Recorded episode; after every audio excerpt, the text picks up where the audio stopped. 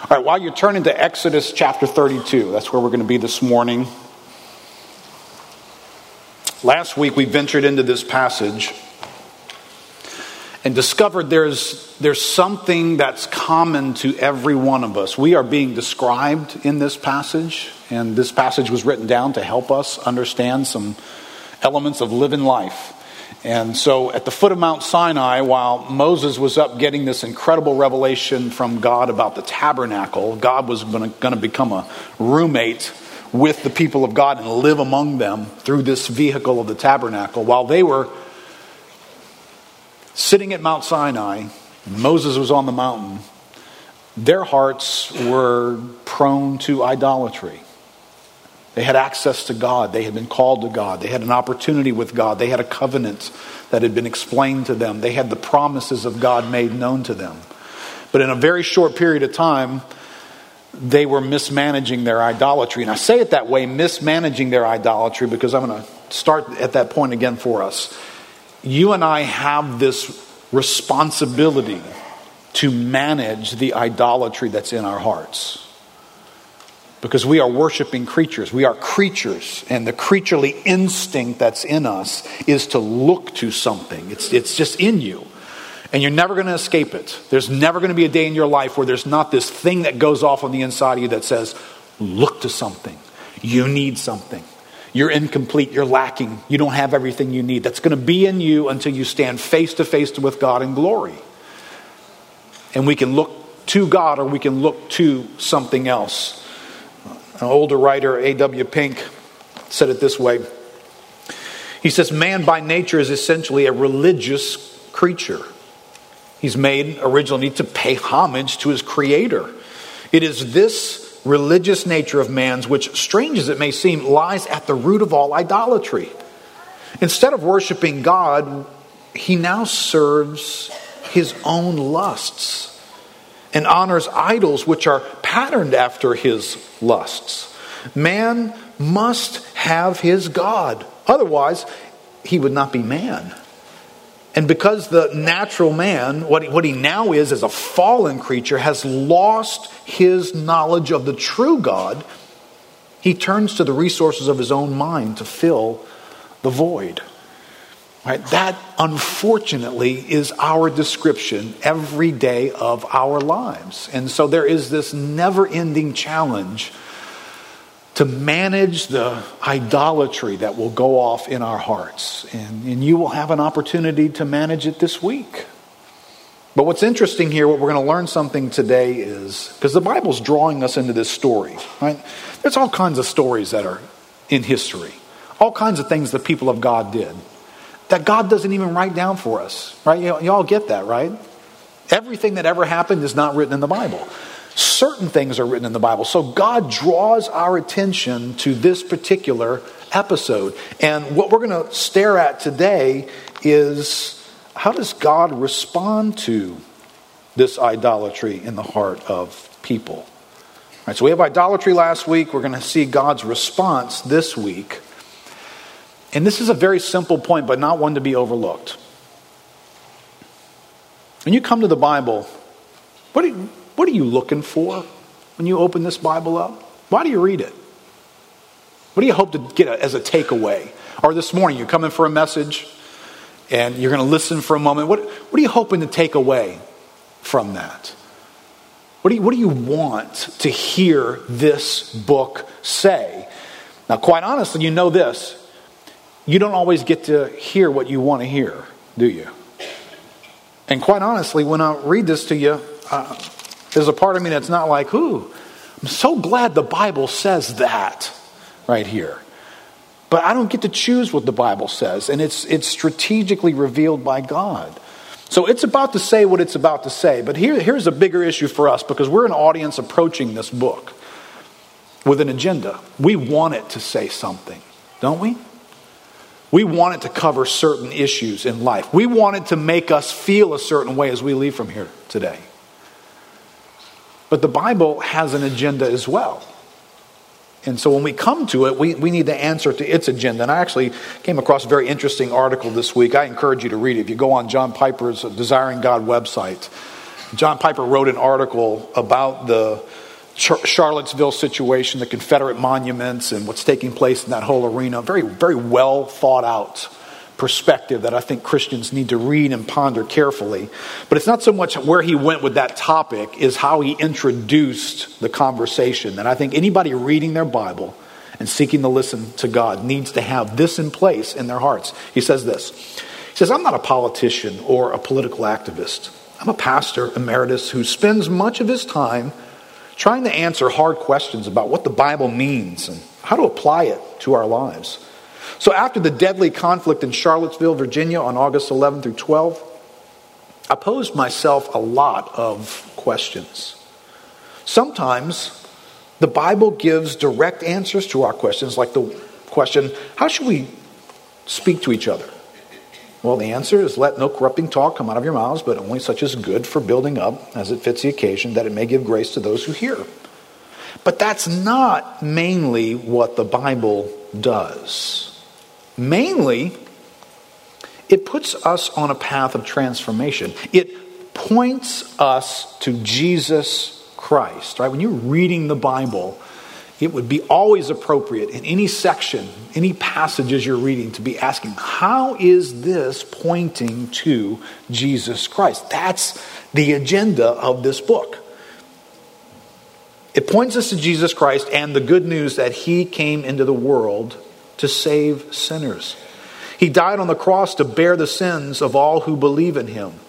He absorbed the righteous anger of God. Did you, did you know the Bible wants you to see that when you read it? Did you know that's an agenda? That's like a chapter heading. Before you set out into this pathway of reading the Bible, the Bible's kind of wanting to tell you, hey, look for certain things along the way. Notice this and notice this and notice this. It wants you to notice that line, that God has absorbed the righteous anger of God. He wants you to look in the Bible and find out, really, that exists here? That's a real player? Yes, it is. And now, anyone from any race, tribe, people, class, or nation who believes in him has forgiveness of sins and eternal life and the gift of the Holy Spirit, who enables us to fight our own sins like pride and selfishness and fear and greed and lust and racism. So the message of the Bible is not mainly a social program of personal or national improvement. It's not what the Bible mainly is. It is mainly a message for how to be reconciled to God and how to become a kind of exile and sojourner in, the, in this world till Jesus comes to make all things new.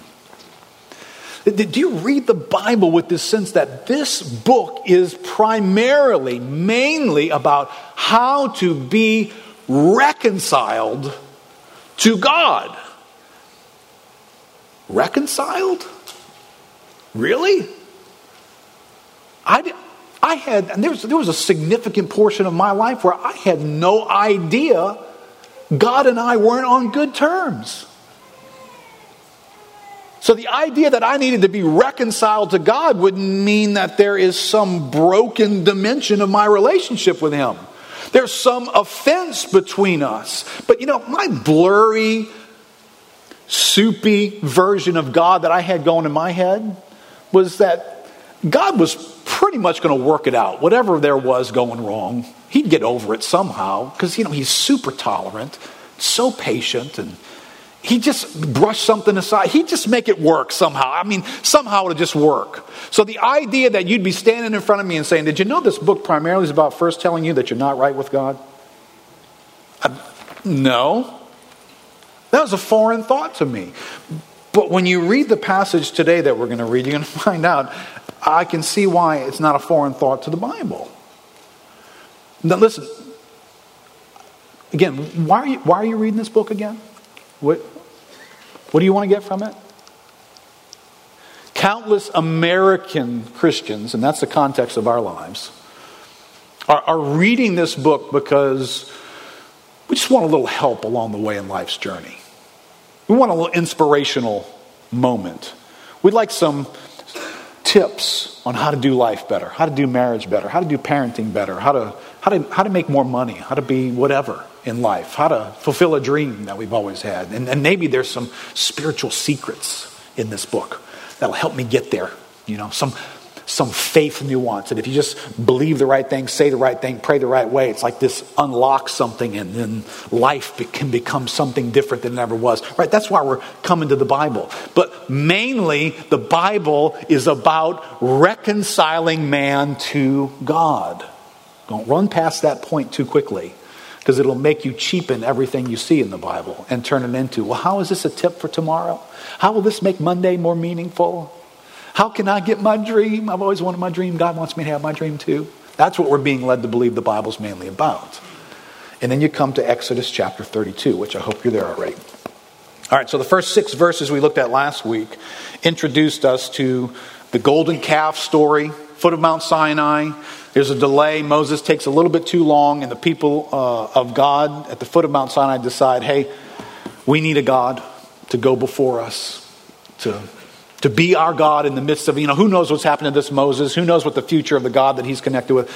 We need a God. And even if we welcome that God, we're going to associate him now with Egyptian gods and our understanding of another foreign God. So they've, they've made an idol at the foot of Mount Sinai. And now we're going to look at God's response to their idolatry and Moses' response to their idolatry in order to learn something very important about the message of the Bible.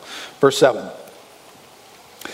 The Lord said to Moses, go down, for your people, whom you brought up out of the land of Egypt, have corrupted themselves. They have turned aside quickly out of the way that I commanded them. They have made for themselves a golden calf and have worshipped it and sacrificed to it and said, these are your gods, O Israel, who brought you out of the land of Egypt. And the Lord said to Moses, I have seen this people, and behold, it is a stiff-necked people. Now therefore, let me alone, that my wrath may burn hot against them, and I may consume them, in order that I may make a great nation of you. Skip down in verse twenty-six. Here's further. I just want you to see God's response further. In, in Moses stood in the gate of the camp and said, who is on the Lord's side? This is after Moses has come back down the mountain now. So he's up on the mountain. That first scene takes place. He's back down at the foot of the mountain. He's calling the people to declare themselves. Who's on the Lord's side? Come to me. And all the sons of Levi gathered around him. And he said to them, thus says the Lord God of Israel, put your sword on your side, each of you, and go to and fro from gate to gate throughout the camp. And each of you kill his brother and his companion and his neighbor. The sons of Levi did according to the word of Moses, and that day about three thousand men of the people fell. Now skip over to verse thirty-three. The Lord said to Moses, whoever has sinned against me, I will blot out of my book. But now go. Lead the people to the place about which I have spoken to you. Behold, my angel shall go before you. Nevertheless, in the day when I visit, I will visit their sin upon them. Then the Lord sent a plague on the people because they made the calf, the one that Aaron made. Well, Father, thank you for words that are inspired, words from you, words preserved intentionally. Well, this is this is not an accidental press release about you. This is an intentional awareness. You bring our attention to be aware of who you are and what you are like. Help us now to receive from your word in Jesus' name. Amen. Let me just highlight a few of these responses from God, right? First, God responds to the idolatry of man by distancing himself, right? The moment this happens, the first thing God has to say to Moses is, hey, your people. I thought these were God's people. You know those people you brought with you, Moses? They're yours. Right? So there's a little bit of a distance feeling here that God installs. And and God's going to elaborate on this more. This is not just a moment. In chapter thirty-three, the first couple of verses there, in verse two, God says, I will send an angel before you, and I will drive out the Canaanites, the Amorites, the Hittites, the Perizzites, Hivites, and Jebusites. Go up to a land flowing with milk and honey, but I will not go up among you, lest I consume you on the way, for you are a stiff-necked people. But man chooses idolatry over choosing God. God responds. God notices. And God highlights something here that if you read it carefully, it's a very humbling awareness to have. God highlights his incompatibility with us. You can go up into the land, but it's, it, you know, me being among you, it's not going to work. Because of what you're like and because of what I'm like. You're stiff-necked. That word is a, it's a complicated word, but it means you're, you're difficult. You're just hard to be around. Now, we're not hard to be around with each other because we're all like each other. We're all kind of got the same tendencies, the same resume. But do you understand God is not like us? The very nature of God. When you and I come in contact with, with sin today, half the time it's not even being labeled sin anymore. Half the time we've kind of become used to it. We just see it. Nothing shocks us anymore. Boy, the generation coming after my generation, nothing shocks you. Little shocks my generation. But nothing shocks you anymore. And yet God is not like us. When God looks on sin, sin registers with him, right? And he says, if, if I hung out with you guys, if, if I go with you here, um, I'd consume you. Because of the nature of what God is. He's a consuming fire. And, and sort of we become this flammable material. So if you put stiff-necked people in the presence of a consuming fire, you're going to have a blaze on your hands. And so almost for your own good, God says, you don't, you don't want me hanging out among you. Because I'd consume you. Which should be raising questions for you right now. But God does end up hanging out among them. All right, we'll come back to that. Probably not this week, but next week. You remember the Bible says this? In Isaiah chapter fifty-nine, God pronounces that his hand is not so short that it cannot save. However, your iniquities have made a separation between you and your God, and he does not hear you.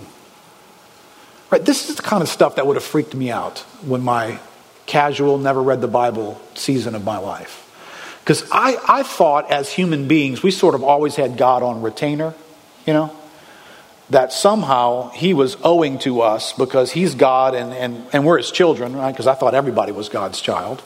And so being as we're God's children, he's he's got to come when I call. You know, it really doesn't matter what the quality of my life. He's just owing me something. So I just call, he comes. And then you're reading the Bible, it's like, no, no, he doesn't even listen. What? Right? This is the kind of stuff that freaks you out, right? But this is in the Bible. And so do I read the Bible because I want it to tell me what it has to say, or do I shop in the Bible for things that I'd like to hear? And this is what the Bible says. Look what God does next here. God responds by labeling their behavior. They've done something. I don't care what you want to call it or what they wanted to call it. They could call it innocent, an accident. We didn't mean it. Right? God uses labels like they have corrupted themselves. They have turned aside. They have worshipped and sacrificed to idols. They didn't just have this thing in a backpack by accident. You have worshipped it. And you have sacrificed to it. And they are stiff-necked. And through Moses, he says, you have sinned a great sin. You know, listen, you and I live in an age that, that beginning in the eighties, certain presentations, certain words began to be off, off the table, out of bounds, inappropriate. You don't say things like this. You, you don't say negative things. We just like positive things. And certainly if God is a good God, he's always positive, right? He's always saying things that are positive. And so positive began to be the thing through which we began to filter ideas. That will I let any bad ideas in? Well, I almost stop hearing the word bad. As a matter of fact, if you ever said that child is bad, boy, flags on the play, you know, boy, you, you, those children are bad. Oh, no, you can't, you don't call children bad. Like, that's wrong to call children bad. Well, if your kids are bad, they're bad.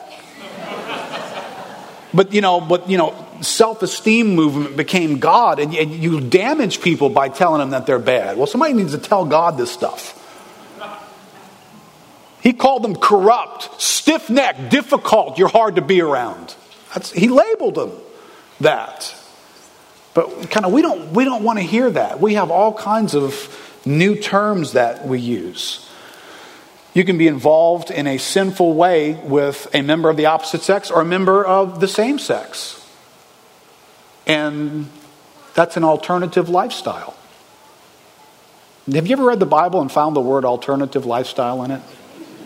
Yeah, I mean, again, you might be really shocked that God uses a different set of labels.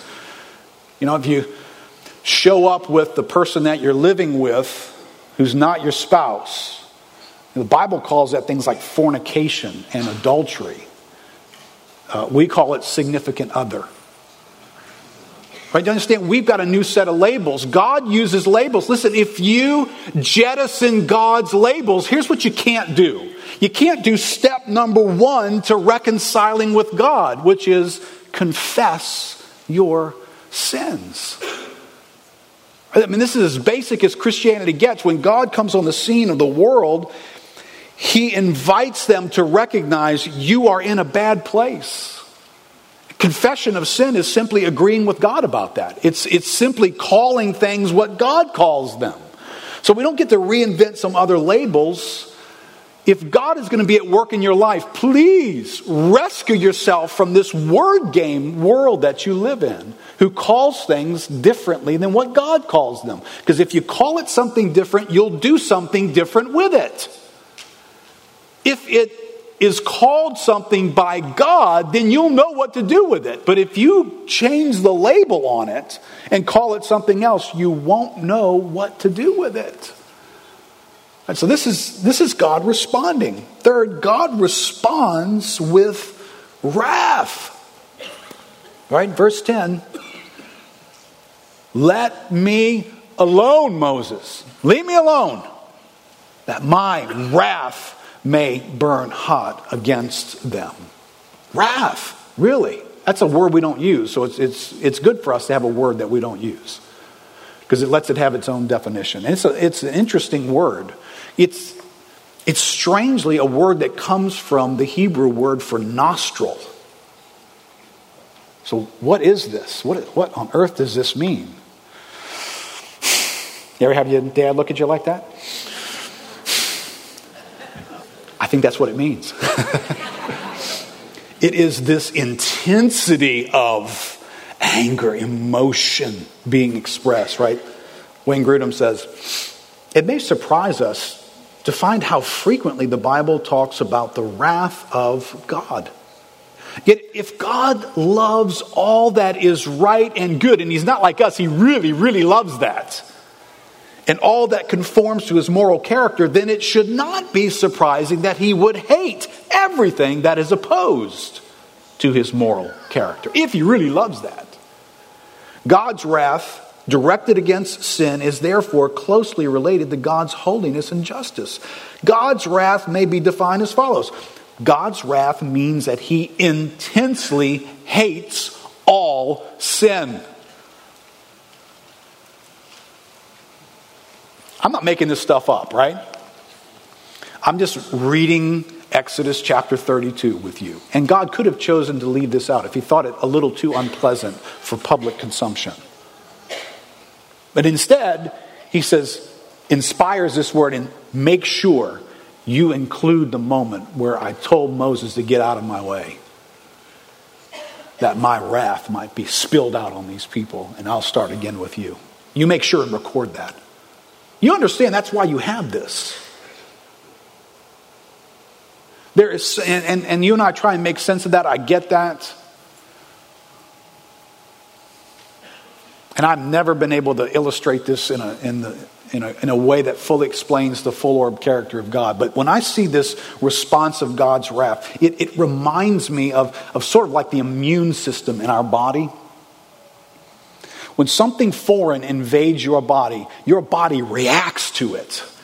It, it immediately, it sends these defense mechanism comes and it attacks that thing that has entered your body. That's the reaction. That's the natural disposition of your body. Your body is, by nature, programmed to come against the invader and to attack that invader. And I almost think in the character of God, that's how the wrath of God is towards sin. This is, this is not like God sitting back and wondering, should I respond to this? Uh, you know, I'm in a good mood today. I don't think so. I think the righteousness of God, the very nature of God being perfectly good and right and holy and untouched by any form of impurity at all, means that when sin comes near to God, the immune system, if you will, of God responds to that with wrath. Now you can like that or not. I'm just this this is what a disservice gets done when you and I decide to only like what we like about God. And in the modern age, you know, I, I'm taking a lot of time on this today because you and I live in a day where this is extremely unpopular. And weird. And I would never believe in a God like that. I don't want to insult anybody. I mean, if those words have come out of your mouth, it, it doesn't matter what you choose to believe about God. One bit. God is who God is. You don't get to create him. You just get to discover him. So before our value system gets upside down and we say, well, I refuse to discover a God who's like that, you know, it, it, it doesn't matter.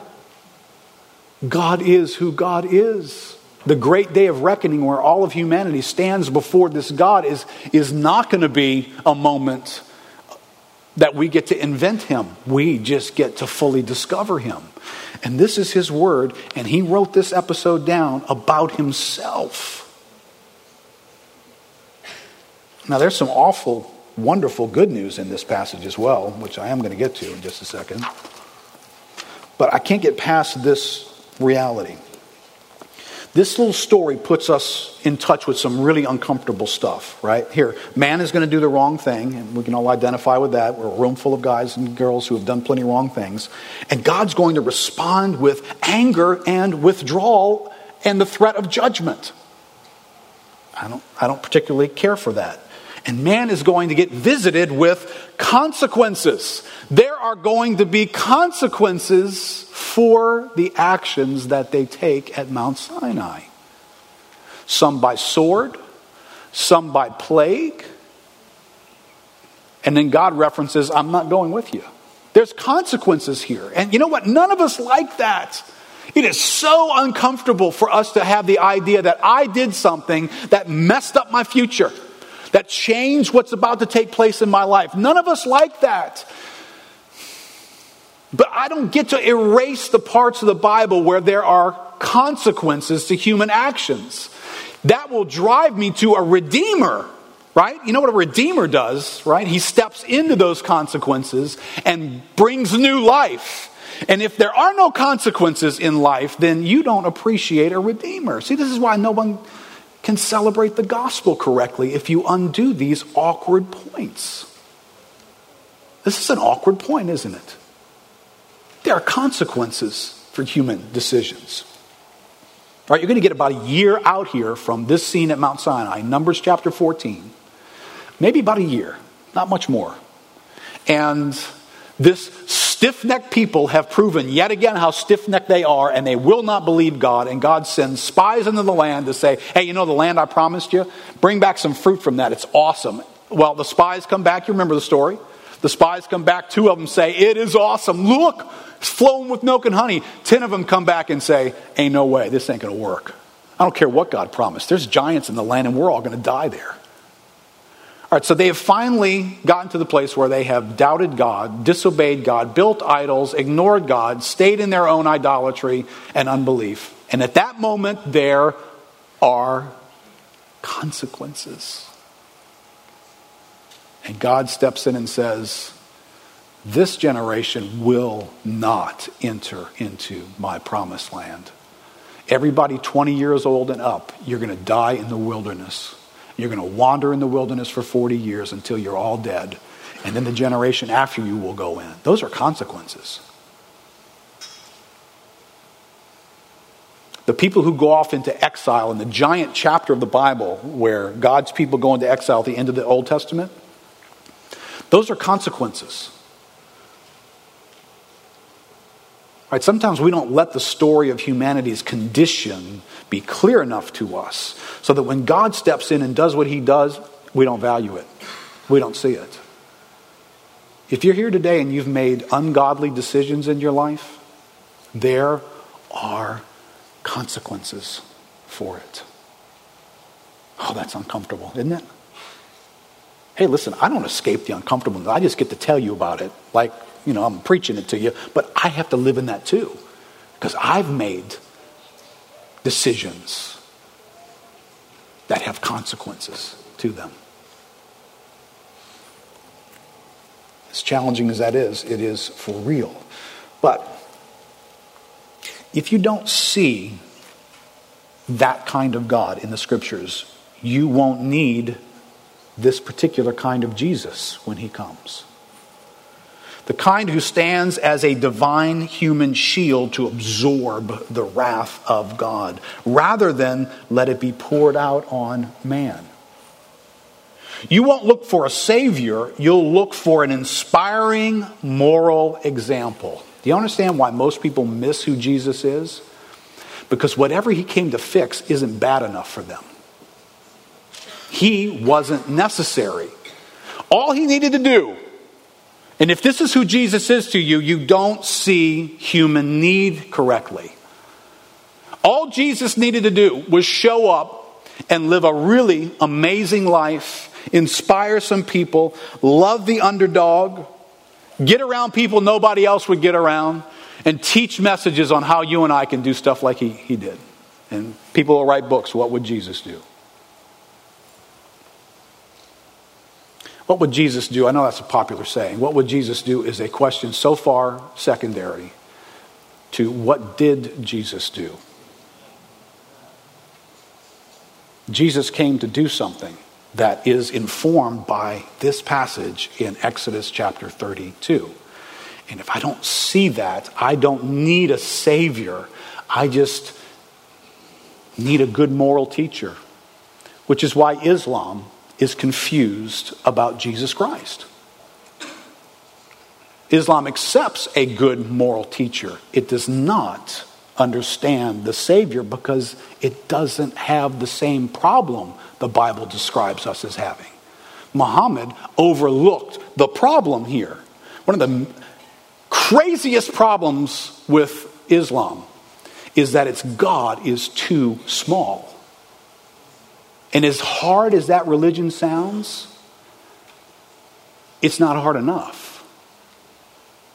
Because it invites you to try and fix your problem between you and Allah. And if you can fix it, you ain't got much of a problem then, do you? What if you can't fix it? What if the real need of man is way in over your head and there's nothing you can do to fix it? Well, how would you even know that? Chapters like this, where God shows up and freaks you out. You need these chapters in the Bible. They'll make you see Jesus correctly. But you need Moses' response as well. Let me look at Moses' response just for a second, because Moses' response is going to help us see God more correctly as well. All right, Moses' response, look in verse eleven. Moses responded like the wrath of God was real. God said, get out of my way. The wrath of God is real. Verse eleven, but Moses implored the Lord his God. It says, oh, Lord, why does your wrath burn hot against your people whom you have brought out of the land of Egypt with great power and with a mighty hand? Lord, why are you going to do this? Why get out of the way, Lord? Why are you going to let your wrath be poured out on your people? You know what Moses doesn't do? He doesn't treat the wrath of God like, oh, that's not real. That's not going to happen. That's not the God I know. You know, the God I know would never do something like that. Actually, Moses thinks he will.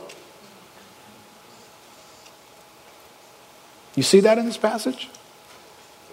You and I were hanging out with Moses, and we introduced him to a modern American God who never did anything except make everybody's dream come true. He would scratch his head and say, oh, that's not my God.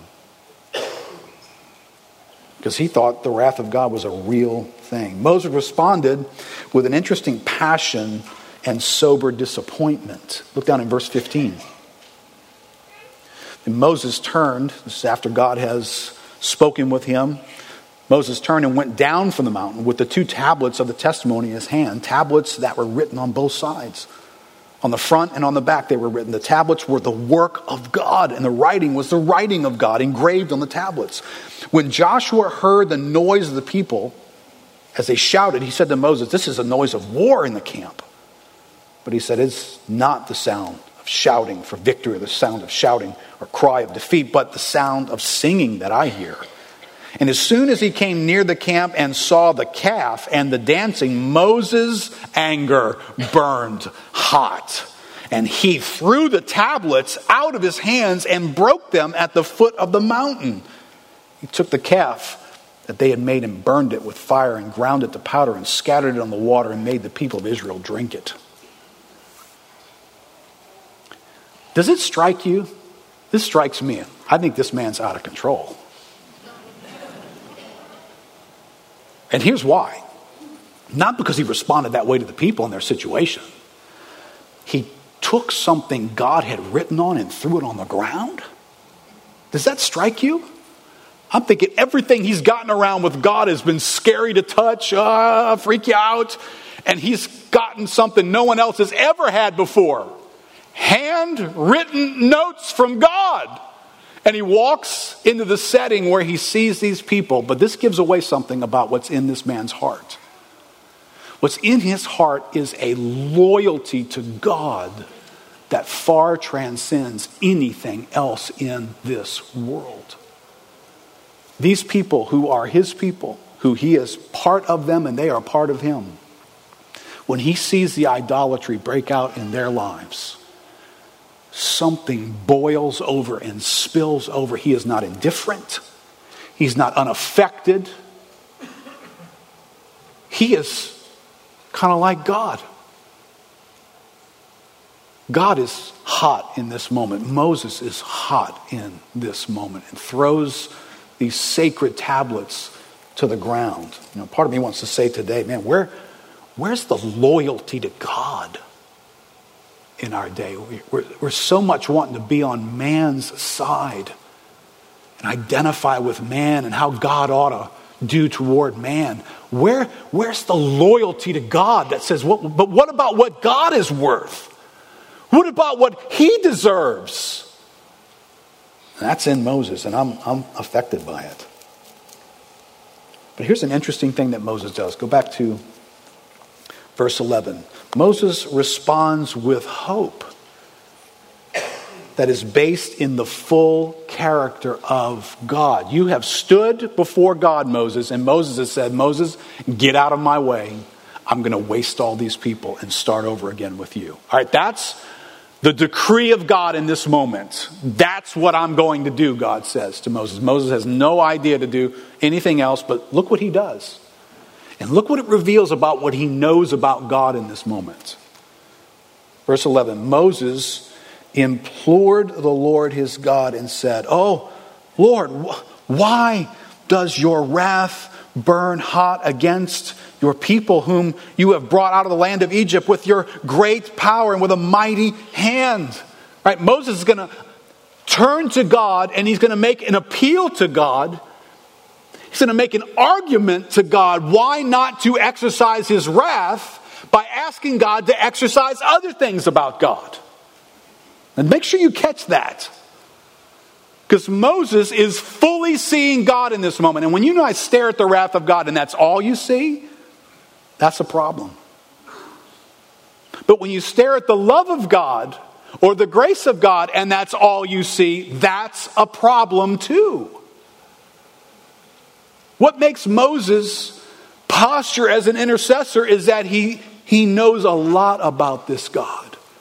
And he knows that wrath business is serious. Enough so for him to implore God on behalf of these people. But Moses is, is going to break out what I, what I call, he's going to make an argument before God. If you're an intercessor, you should read a little bit. Maybe Bill needs to teach a class on this. You know, how to create a legal brief when you go before God. Charles Spurgeon has an article. I may pick it up next week as I look at some more of Moses' uh, intercession. Charles Spurgeon has a great article called Filling Your Mouths with Arguments. You can find that online. Go read it. It's one of the best articles on prayer you'll ever read. Filling your mouths with arguments. Well, that's what Moses does right here. He's aware that the wrath of God is going to compel God to take these very actions. But he knows these things about God. A W Pink says this, let us notice now the various grounds upon which Moses pleaded before the Lord his God. They are three in number. He appealed to the grace of God, the glory of God, and the faithfulness of God. All right, look in verse eleven. God says, I am going to pour my wrath out. Moses says, but God, I know you to be a gracious God. God, why, why let wrath be the response in this moment for these people that you brought out of the land of Egypt with great power and with a mighty hand? God, do you, do you remember the basis for all that taking place? God, do you remember you chose this nation out of grace?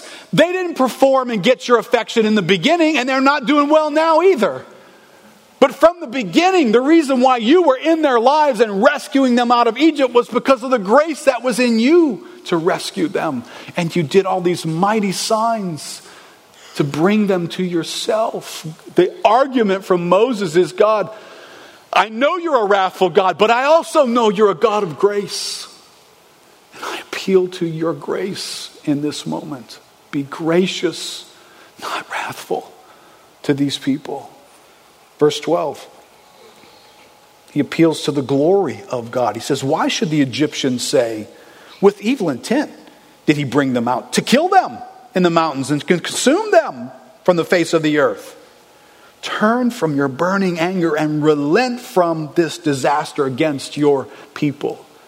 God, I know you to be a glorious God, a God of fame, a God whose glory is to fill the entire earth, that people would look at you and would understand your beauty and wonder. God, the Egyptians, this is what they're going to do with that. They're going to look at this glorious God and say, he brought them out into the wilderness just to kill them. God, that's not worthy of your name. He argues with God. God, for the sake of your own fame and name, don't. Don't kill them. Verse thirteen. And then he argues another argument. This is, a, this is Moses was part attorney, I promise you. He says, God, remember Abraham, Isaac, and Israel, your servants to whom you, you swore by your own self and said to them, I will multiply your offspring as the stars of heaven. And all this land that I have promised, I will give to your offspring, and they shall inherit it forever. God, you, you promised something. And I, I know you're a, a God of wrath, but I also know you're a God who is faithful. And if you promise something, you will do it. And he appeals to God on the basis of what he knows about God in this moment. Do you, do you see that all that is available to us to know in this passage? God is not quiet about the fact that there is this wrath dimension. But that's not the only thing God talks about here. Moses brings an awareness. He responds to the idolatry of the people and the response of God by appealing to what he knows is in God in addition to wrath. Not because there wasn't any wrath there.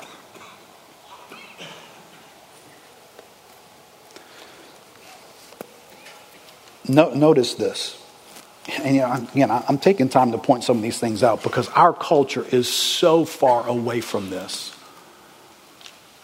Our culture gets praying for the need of humanity. And there's nothing wrong with that. Our culture doesn't get praying for the purpose of God. It doesn't get that. Notice what Moses is interceding for them about. It's not a social cause. He's not praying that they might get an upgrade. He's not praying that they, the, the poor among them would be educated and clothed. This, this is not what he's asking for. Do you know what he's asking for right here?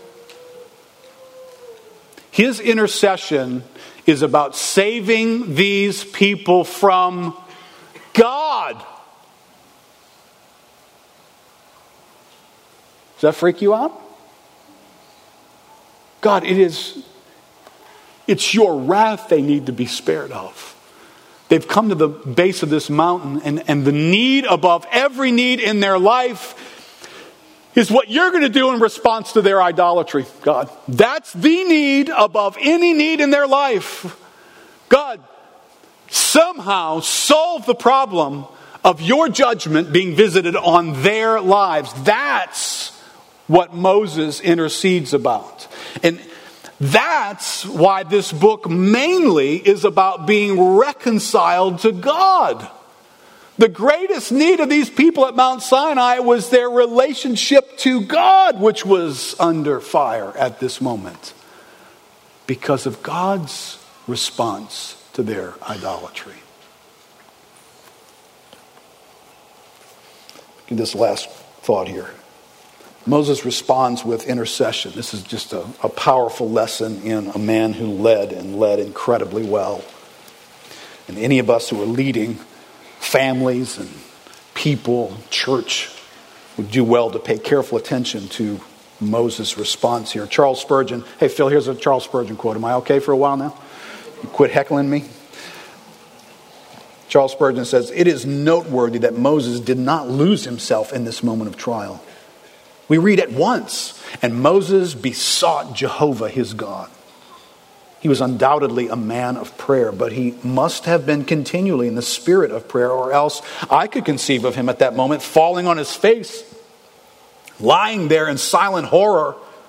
I could imagine him flying down the mountain in a passion and haste to see what had been done. But it is delightful to find that he did neither of these two things. Rather, he began to pray.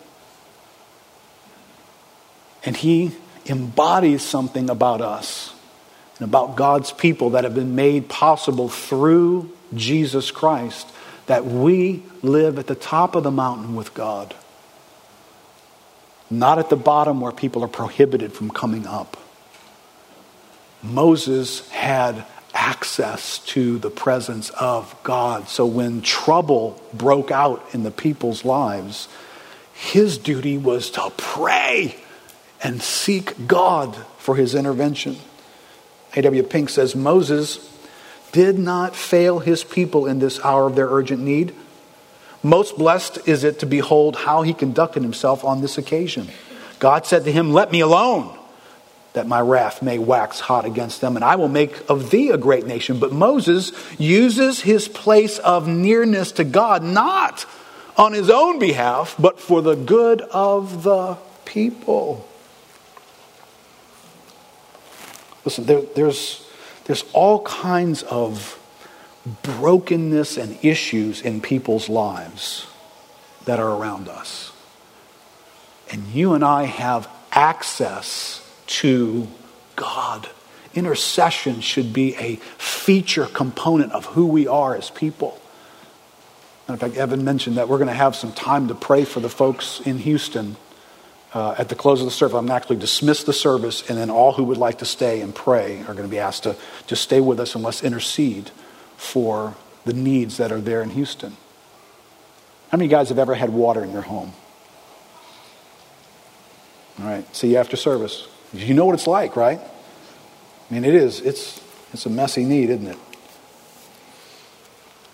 Here, I can't I can't pass up these two tips here.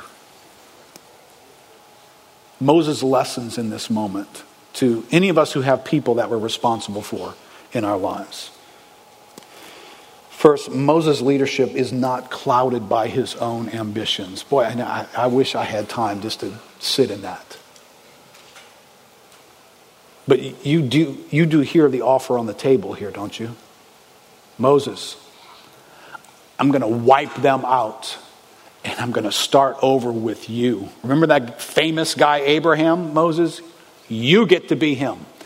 Everybody who's descended will now come from Moses. Not Abraham, but you will be.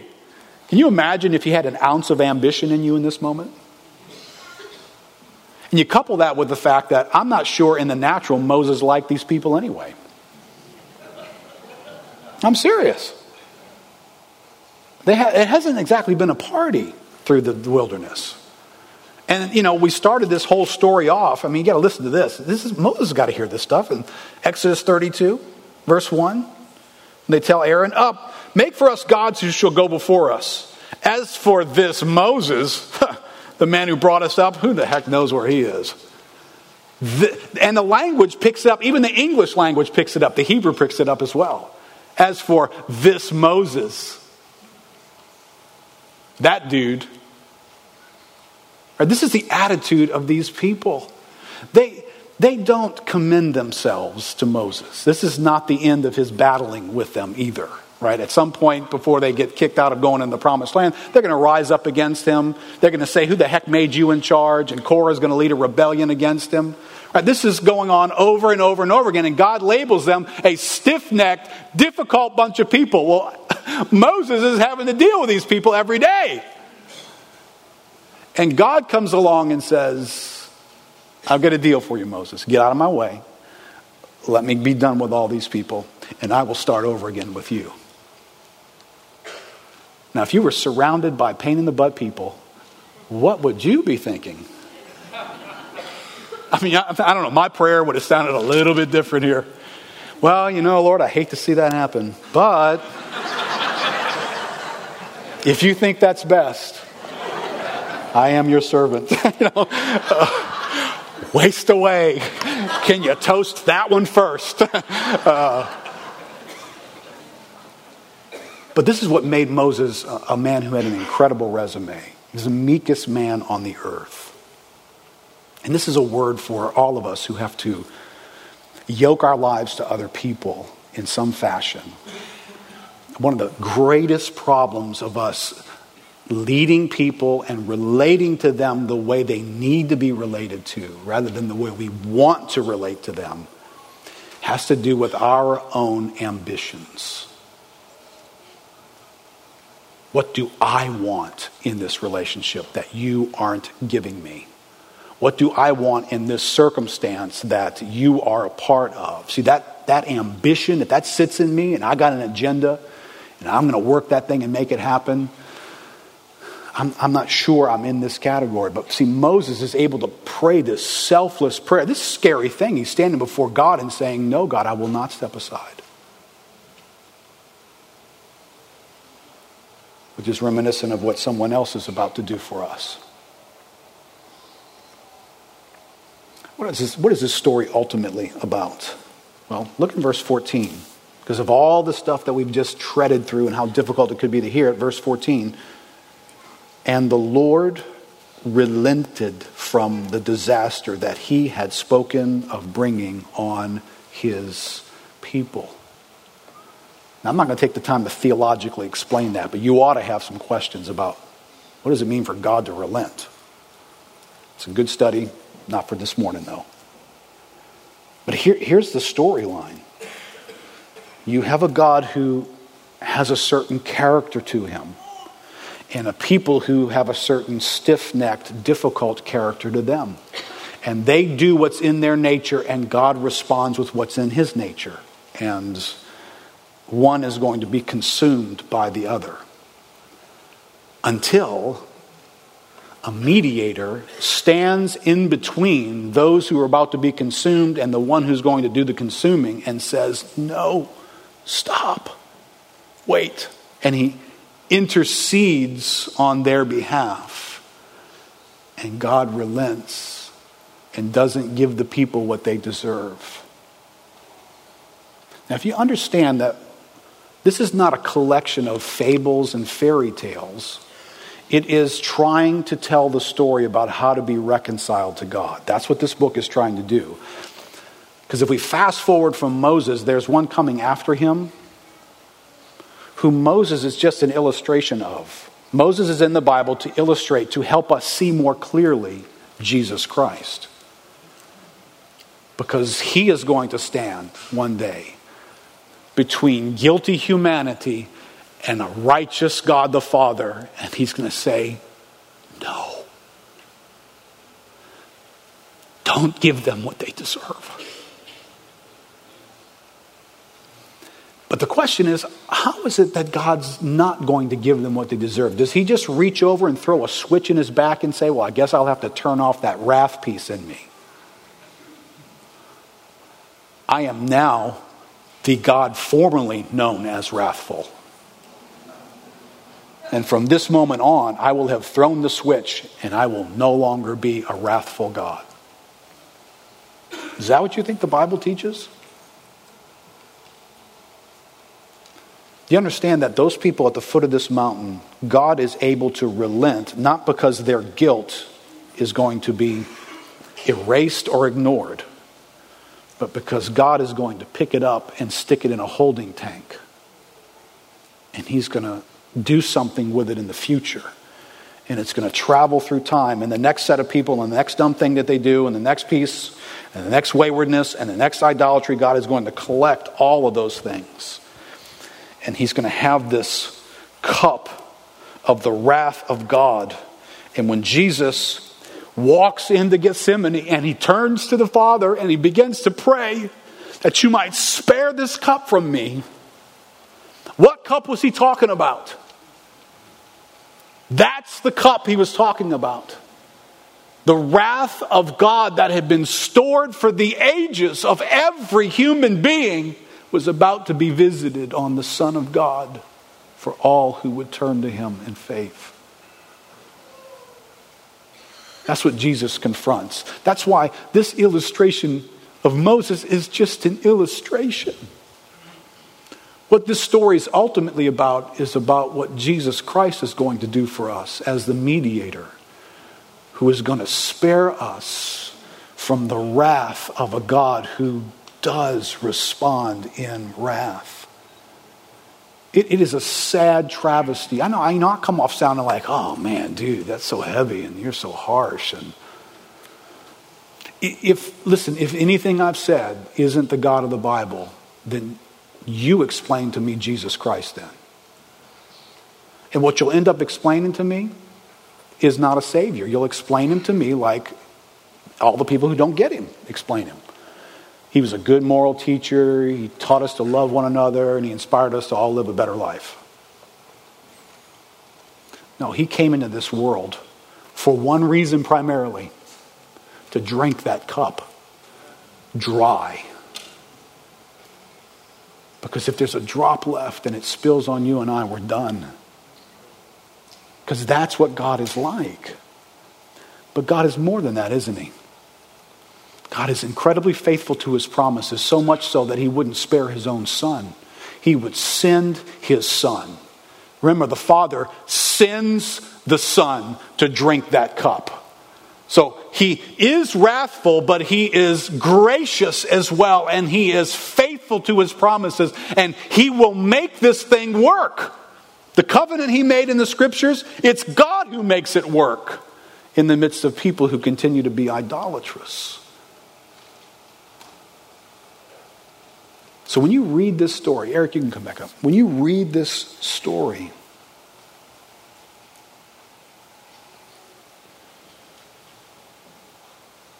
or do you read this story?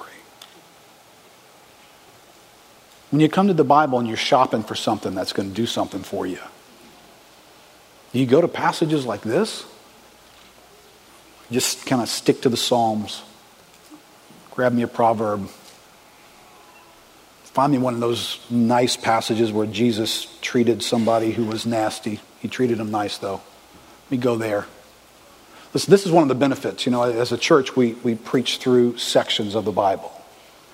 Right? So when you do that and you get to Exodus chapter thirty-two, I don't get to skip it. I don't get to say, you know what? I know this is like weird for people today. And we don't want to go there, introduce them to a God who's got such bad press. Can we just keep him in the closet? Let's just talk about how God really loves you. And he's going to fix everything that's bad. And in the end, you're going to skip along and dance and sing a new song. It's going to be great. All right, now all that's true. It's just not the only thing that's true. And I read these passages and I and I look forward from Exodus thirty-two to the day when the relenting of God for his wrath got stored somewhere and then it got taken away by what Jesus Christ did. That's why Jesus Christ is a non-negotiable in the human race. Because he's going to do something for us that no one else could ever do. That's ultimately what this story is about. Let's stand up together.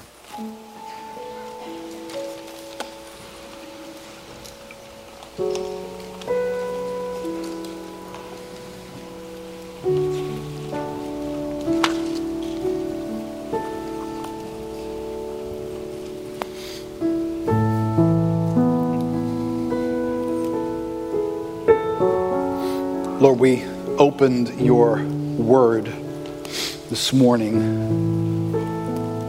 under the question of, of what, what do we want to see today as we read it? Why do I come to the Bible? What do I want it to tell me?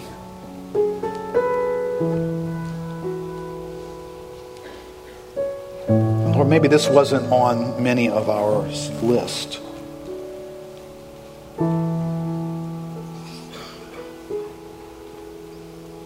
Lord, when I read this story and I see who you are, I see a man like Moses who had been with you and spent time with you. I see more of you. And Lord, that's what you'd want me to see. You'd want me to see more of you, God. Because in seeing more of you, Lord, I come to understand more. I understand more about my life and my need. I understand more about you. I understand more of your Son. Why he came. What he accomplished. I have a new definition for faithfulness. I always thought you were faithful, God. But when I see your Son in the garden,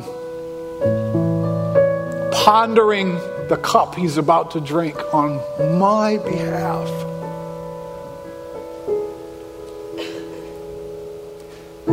Insisting that the promises that you made to Abraham become mine. Mine. Me, the idolater that I have been.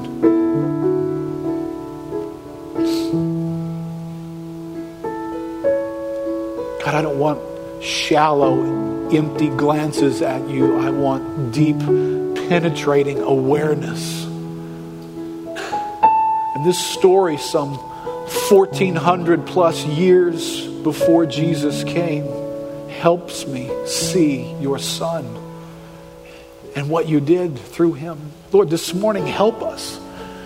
Lord, in this room, we're gathered together and a lot of things in our lives are saying, this needs to be fixed. And that's my biggest problem there. And that person over there is the worst thing that's ever happened to me. Until I read this and I realize, Lord, the greatest need in my life is to be reconciled to you. To be restored to the God who gives life, who is also righteous and unimaginable and hard to approach. And yet, here I am. What a story. And Lord, it can be any of our story. If you're here this morning and you didn't know when you came in this morning that the greatest thing the Bible is about is about restoring you to God. God cares about your brokenness and he cares about your bodily afflictions and the struggles that you're having and the unhappiness you're experiencing. But life doesn't really begin until you are restored to God. And that just can't happen apart from Jesus Christ doing it for you. This morning, God would call on you to respond to Him. Respond to Him. He has done something in your place. And you can respond to Him. You can turn to Him this morning and put your faith in Jesus Christ, the Savior, not, not just the good teacher, but the Savior, the one who can bring you back to God and forgive all of your sins, the one who will drink the cup of your wrath so that you never, ever, ever would know anything about what it tastes like. And you come to Him simply by faith, agreeing with Him, confessing, saying, Lord, I need you. I have sinned. I am an idolater. But I turn to you this morning, God, for you to forgive me and restore me. Bring me back to you, the Creator. Lord, make my life to be about you and for you. I want to live every day from this moment forward for you, God, the one who made me. Make my life new. I give it to you. In Jesus' name.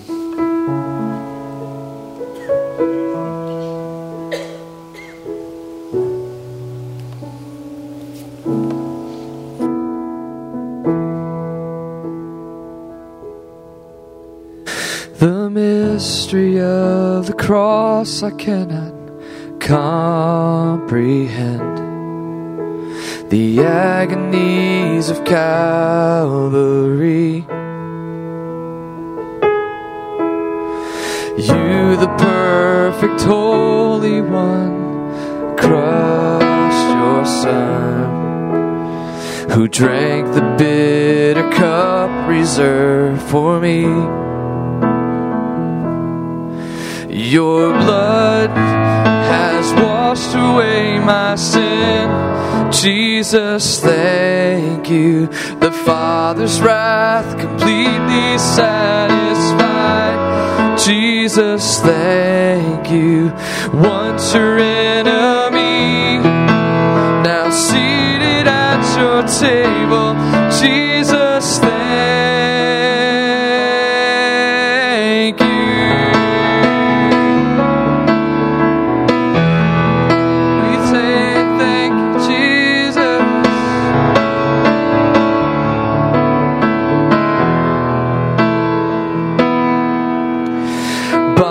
Perfect sacrifice, I've been brought near. Your enemy, you've made your friend. Pouring out the riches of your glorious grace, yes, your mercy and your kindness, and no, no.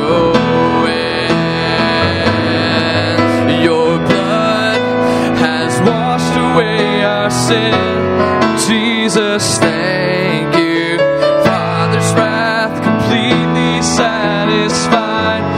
Jesus, thank your blood, your blood that has washed away my sin. Jesus, thank you. The Father's wrath completely satisfied.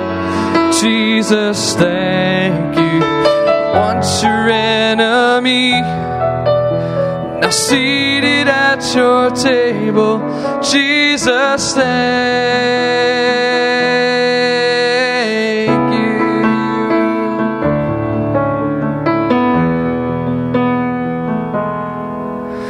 Lover of my soul, I want to live.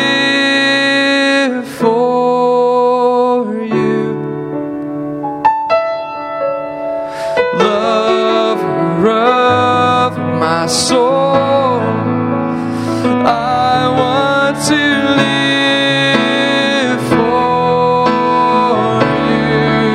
Your blood, your blood has washed away my sin. Jesus, thank, thank you, Jesus. The Father's wrath completely satisfied. Jesus. Jesus, thank you. Your blood has washed away my sin. Jesus, thank you.